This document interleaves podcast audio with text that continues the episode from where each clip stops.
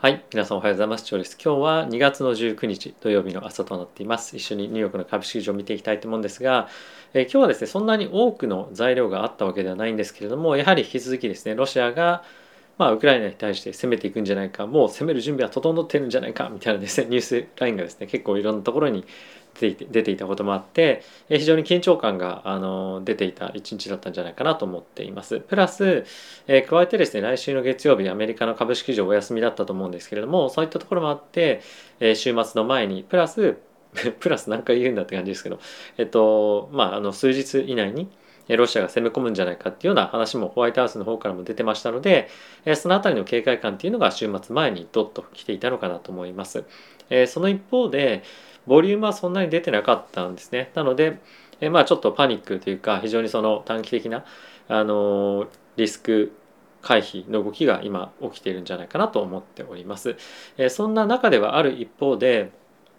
え後ほどちょっとまあいくつかご紹介したいんですけれども、まあ、大きくあの大型のプレイヤーがですね、まあ、あの例えばそのアマゾンゴンと買っていたりとかっていう動きもあるので、まあ、その詳細について後ほどご紹介をしたいと思います。はい。ということで、えー、ここから指数入っていきたいと思うんですが、その前にですね、このチャンネルは、えー、ファンズ株式会社様にですね、スポンサーになっていただいております。で、ファンズさん、ファンズはですね、えー、個人が企業に対して、えー、間接的に貸付という形で投資をできるプラットフォームになってまして、えー、年収約500万円前後で、えー、資産も1000万円前後ぐらいあの持ってらっしゃる方々が主に使っているプラットフォームということで、えー、ぜひご興味ある方は概要欄の方から見てみてください。ということで、えー、指数見ていきたいと思うんですけれども、えー、ダウがですね、マイナスの0.68%、S&P がマイナスの0.72%、ちょっとここで一旦持ち返したかなと思ったんですけれども、まあ、見事に打ち返されてしまっておりました。はい、でナスダックなんですがマイナスの1.23%ラッセル2000がマイナスの0.93%となっておりました。で米国の10年債なんですけれども引き続き続落してまして約4ベースポイントの下落ですね。1.926というところで終えていました。でドル円なんですがドル円も115円というところで、まああのまあ、結構安定はしてきてはいますけれども、まあ、結構その為替については急激にあの政治情勢のニュース出てくるとドーンと動くので、まあ、この辺りはあの、まあ、気をつけて、えー、いただいた方がいいような 特にちょっと高めの水準でもあるので、えー、気をつけていただいた方がいいかなと思っております。はい、で原因は引き続き、えー、90ドル台維持できていて0.4%の上昇92.12というところで終えていました。でゴールドは1900でちょうど終えていたんですけども引き続き、えー、強い需要が続いているかなと思っております。でセクター別見てみると唯一、まあ、コンシューマーステープルですねがプラスになってましたけれども、まあ、その他に関しては全てマイナスというような状況でした。あんまり今日についてはあの個別銘柄でどことかっていうわけではないんですけれども引き続きやっぱりちょっとテック関係というかあのそういった金利にセンシティブな銘柄が売られていたような状況が続いているかなと思います。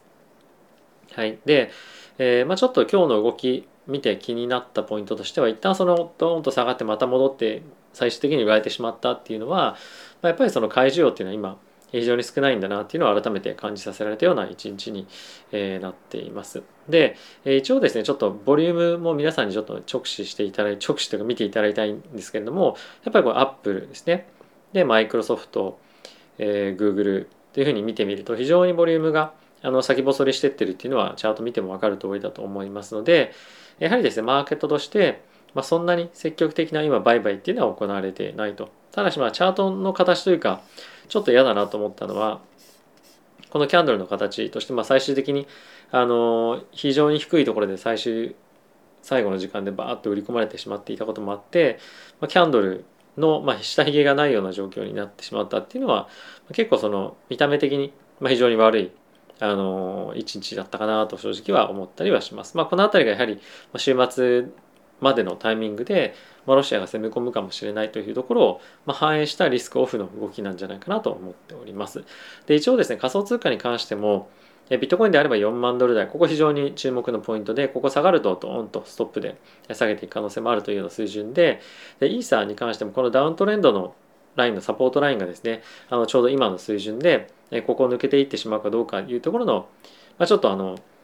境目に来ているので、あ、結構マーケットとして今リスクオフ、まあ、引き続き全般に進んでいるような状況かと思います。で一応2年債の金利っていうところも見ておきたいんですが一旦ちょっと落ち着いてきてはいますが1.47%前日比でまあ1ベースですね下落をしています。まあ、そんなに大きな動きではなかったんですけれども、まあ、ちょっと一旦大きく上がった後に、まあ、少し下がってきていますが徐々にですねあの3月のタイミングでの50ベースの利上げというところについて、まあ、織り込みが弱くなってきているので、まあ、少し金利は短期的には下がってきているかなと思いますが、まあ、あのこの辺りについてはあの今やっぱりその金利が上がってマーケット下がってでかつそのタイミングでロシア・ウクライナ情勢が非常に注目をされてまた金利は下がってるのにマーケットも下がってみたいな感じで、まあ、少しあの株式にとっては非常に悪い局面ではある一方でまあさすがにもうちょっと安すぎるんじゃない？この銘柄みたいのもあの出てきて買いに入っている大型プレイヤーも実際にいますと。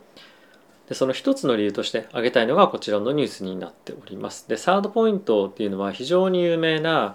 えー、まあヘッジファンドですかね、まあ、アクティビストとして活躍している、えー、ファンドなんですけれどもそこの、えー、トップのダン・ローブさんという方がいらっしゃるんですけれども、まあ、アマゾンに関しては非常に今大きなディスカウント30%ぐらいディスカウントされていて今ちょうどターニングポイントに来ているんじゃないかということを、まあ、言って実際にまあ彼らが買っていると。でまあそれもファイリングして開示資料として出てきているわけなんですが、まあ、彼らとして言っているのは、まあ、今非常にコストがかさんではいるんですが、まあ、それもまあ時期に徐々にまあの回収できるようになっていくでしょうし、まあ、今このコロナのタイミングでアマゾンは非常に多くの設備投資をこれまでしてきたんですよね。でそれによってまあ得られる今後の効率化だったりとか他社との他社っていうのは他のビジネスとの,、まあその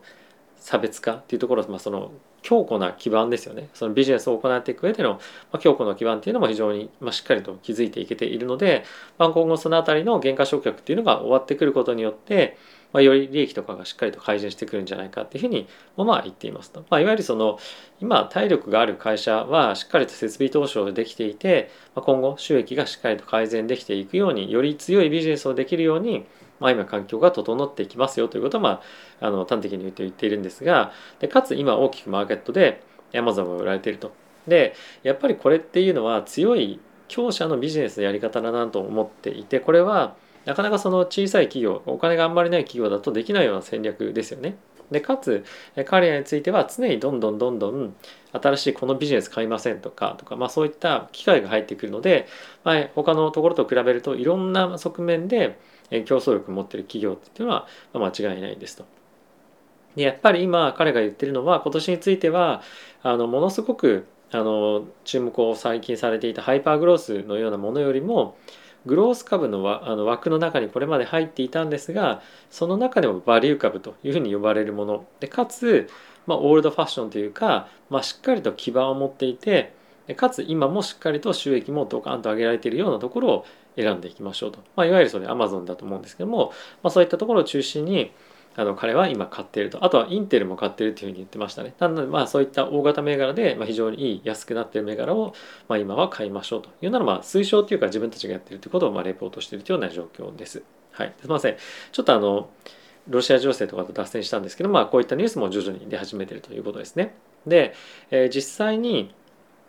今日注目されていたニュースっていうのをいくつか見ていきたいと思うんですが、えまずですねロシアがウクライナのま周辺に約15万を超えるようなま軍隊を今配備していますと。で他のウォール・ストリート・ジャーナルとかの記事で言うと、ま、約20万弱の軍隊配備しているというふうに言われていますと。これからですねロシアのそのロシアと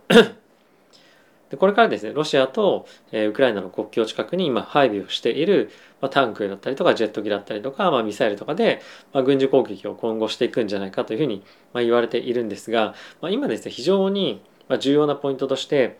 ロシアから積極的に攻撃をしていくっていうようなことはやっぱりしたくないんですよね。それは対外的な非難も当然あるでしょうし、まあその全面的にロシアが悪いみたいにはしたくないと。で、それもあって今ですね、ロシアはウクライナに対して挑発行為っていうのを非常にまあやっていたりするんですね。まあ、それによって、まあ、ある意味その反撃みたいなものを誘発するような意図としていろいろ取り組みをやってると。でプラス自分たちで仕掛けておきながら相手が仕掛けた爆弾みたいなところも準備していたりとか結構ですね姑息なある意味手を使っていて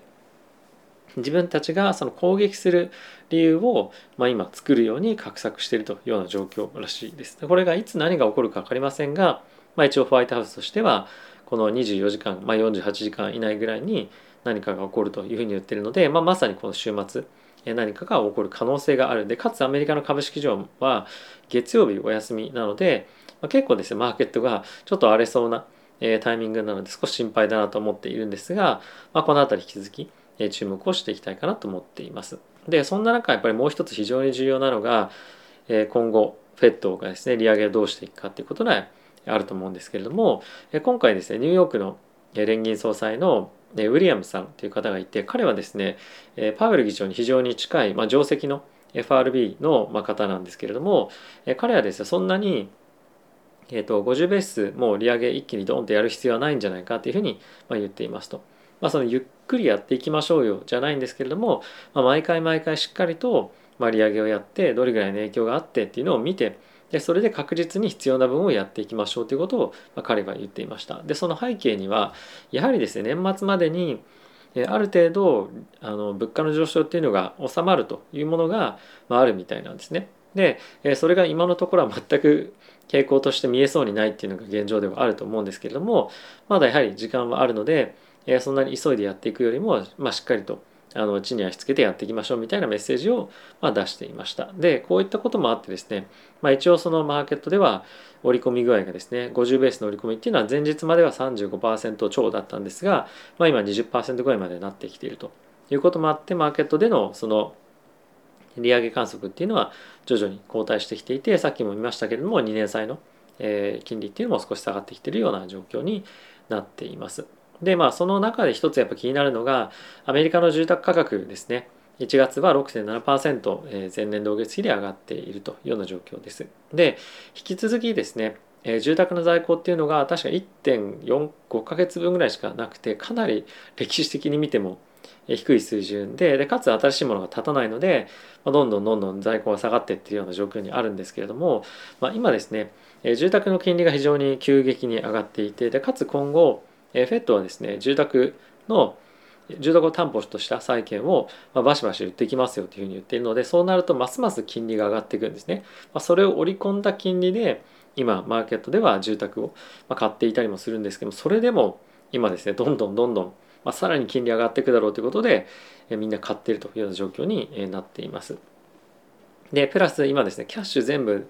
買うし、えー、提示された金額よりももっと積むからこう私に買わせてみたいなですね交渉がバシバシ行われているようでやっぱそのお金持ちの人たちっていうのが、まあ、今まさにバーゲンじゃないんですけどその金利が上がる前にしっかりと買いたいっていう需要があるので、まあ、まだまだあの住宅の価格っていうのは上がっていきそうだなと。で住宅の価格上がっていくと必然的に、えっと、賃賃料っていうか？家賃の金額も上がっていくので、まあ、そうするとなかなかやっぱりその物価の下落っていうところまではいかないので、まあ、成長の鈍化っていうところをまず目指していくのかなと思っております。はい、で他にウォール・ストリート・ジャーナルの記事見ていきたいと思うんですが、まあ、今ですねアメリカンエアラインだったりとか他のあのエアラインの会社もえーまあ、インターナショナルフライトをですね、まあ、どんどんどんどん削ってるような状況になっていますと、まあ、その背景として、ボーイングがですね、まあ、この飛行機をあの、まあ、作ったものを、えっとまあ、飛行機会社に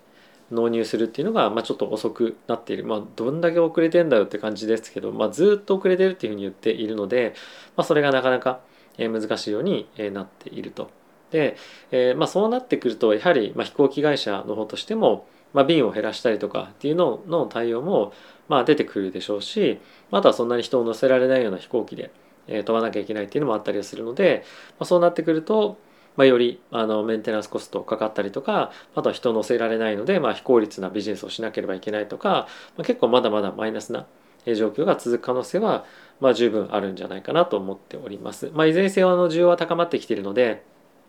あの利益が全部なくなっちゃいますとかそういうわけじゃないんですけれども、まあ、非効率なビジネスをやらざるを得ないような状況に、えなっているかなと思います。はいまあ、あの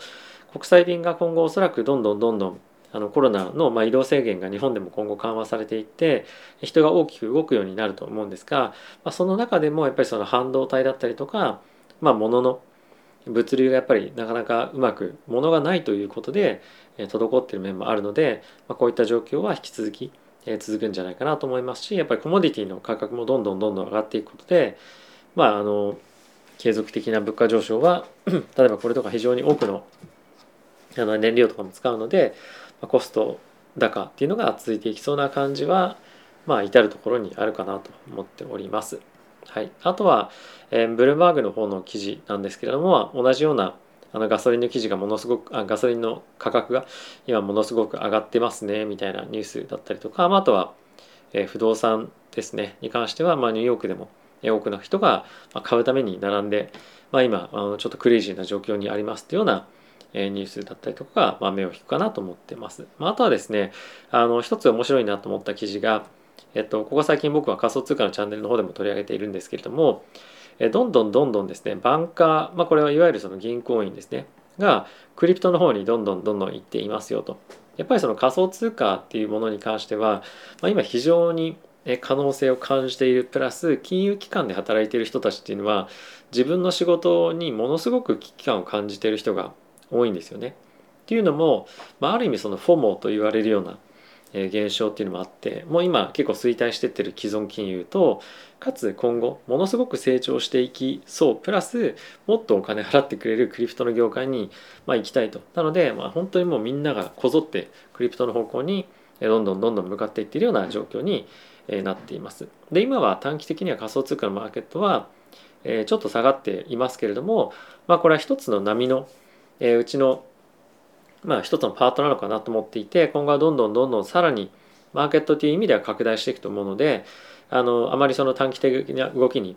えー、まあ悲観的にならずですねしっかりと仮想通貨も見ていくとより資産運用の幅っていうのは広がるんじゃないかなと思っています。で、えっ、ー、とおそらく明日ぐらいからえ仮想通貨チャンネルの方のですねあの公式 LINE みたいなのもあのちょっとやってそこでまた新たな情報とかっていうのを流そうと思っているので、えー、ぜひご興味ある方はですねあのそちらの方明日おそらく皆さんにお伝えできると思うので、えー、参加していただけると嬉しいなと思っております。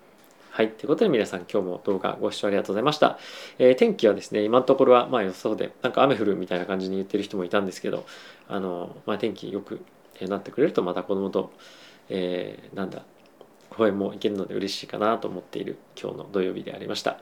はい。ということでまた次回の動画でお会いしましょう。さよなら。